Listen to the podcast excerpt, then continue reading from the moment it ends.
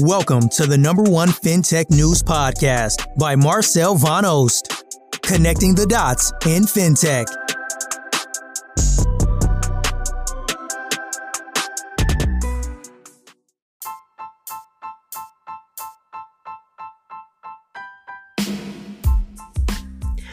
Hi, welcome to another daily FinTech podcast. The news highlight of the day is not all FinTech unicorns are cutting jobs. After Klarna announced plans to lay off 10% of its workforce on Monday, some rival fintechs are making it clear that they have no intention of cutting jobs or freezing hiring. Revolut, the 33 billion digital banking startup, said the company is actively hiring with over 250 open roles listed on its website.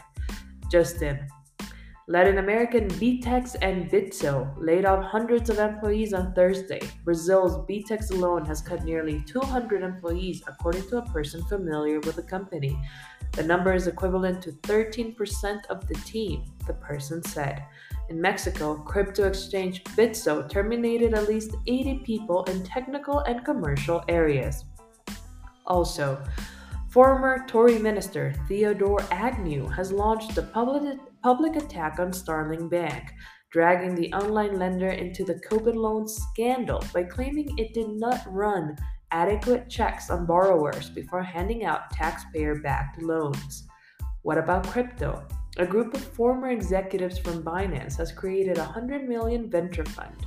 As for partnerships, MasterCard announced a strategic partnership with Saudi Arabia based Hyperpay to drive the adoption of digital payment solutions across the Middle East and North Africa region. Alpher partnered with digital investment service provider Wealth Kernel, and ScalaPay has formed a partnership with circular economy fintech Twig to enable customers to resell products they have purchased via the Buy Now Pay Later provider and get paid upfront by Twig. What's the latest on venture funds? Fintech influencer and VC Spyros Margaris is to create a basket of fintech stocks for clients of Swiss investment management firm CAP Financial Products AG. What about funding rounds and investments? Upledged announced its pre-seed capital raise of over 300,000 and Cicada Technologies Inc. raised 3.6 million in a seed round led by Kazakh. Now, let's cover new launches and features. Mintos has finally launched its long anticipated regulated notes that intend to bring transparency and protection to loan investing. That's all the news for today. Thanks for listening. Tune in tomorrow for another Daily FinTech podcast.